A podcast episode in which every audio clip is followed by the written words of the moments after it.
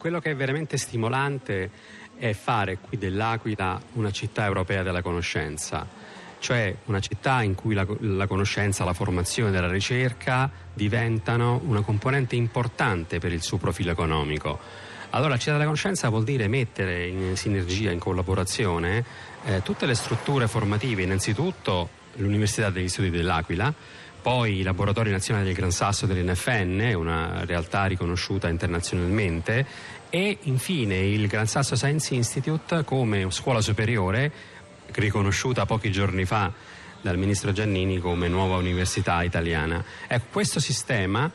eh, può veramente far crescere l'Aquila come una città nuova, eh, non solo nel, nel, diciamo così, nella, nella fase ehm, di ricostruzione fisica, ma anche in una fase di eh, nuova strategia per la città. Il Gran Sasso Science Institute è davvero fisicamente a due passi da qui, eh, un paio di centinaia di metri, qualche quartiere più in là, qualche gruppo più in là esatto. c'è il Gran Sasso Science Institute. Ci racconta cosa accade lì dentro e chi sta facendo in questo momento lavoro e ricerca? Allora, abbiamo fatto tre anni sperimentali che sono stati sorprendenti e, e secondo me affascinanti per, per chi li ha vissuti specialmente. Ora ci sono 120 eh, giovani allievi, studenti di dottorato, quindi ricercatori in formazione, provenienti da tutto il mondo, per metà sono stranieri, nelle materie che sono mm, alla frontiera della ricerca, si parla della fisica astroparticellare, lei ha citato le onde gravitazionali, naturalmente potrei citare le, le ricerche ai laboratori di Gran Sasso,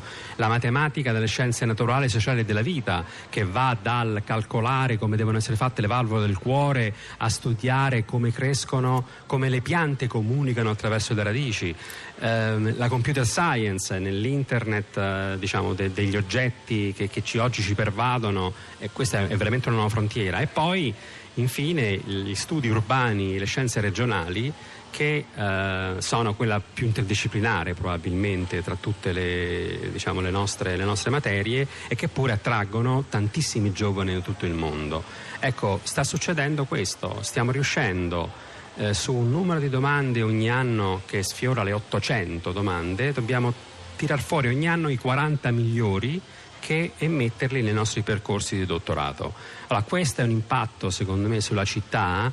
eh, che sarà sempre più, sempre più, evidente. Io credo sia importante, non sia affatto banale, raccontare che c'è un simile luogo di eccellenza della ricerca mondiale, non soltanto italiana, nel cuore di questo che, lo ripeto ancora, è il più grande cantiere edile d'Europa e che non c'è uno scollamento, come invece magari si potrebbe immaginare, tra questi scienziati che vengono da paesi e continenti lontani e quel che gli accade intorno, magari loro si potrebbe pensare disturbati dal frastuono delle gru e dei cantieri, potrebbero semplicemente eh, continuare a tappare tapparsi le orecchie e fare il loro lavoro e basta. Invece così non è. Sì, no, vuol dire, vuol dire, essere coscienti anche da parte nostra, parlo anche qui per, per, la rettrice Paola Inverardi, cioè è vero che siamo persone nel nostro ambiente anche molto conosciute, ma abbiamo anche chiaro il ruolo di quello, il nostro ruolo socio-economico, diciamo così, quale deve essere anche il nostro ruolo nella società e all'Aquila dove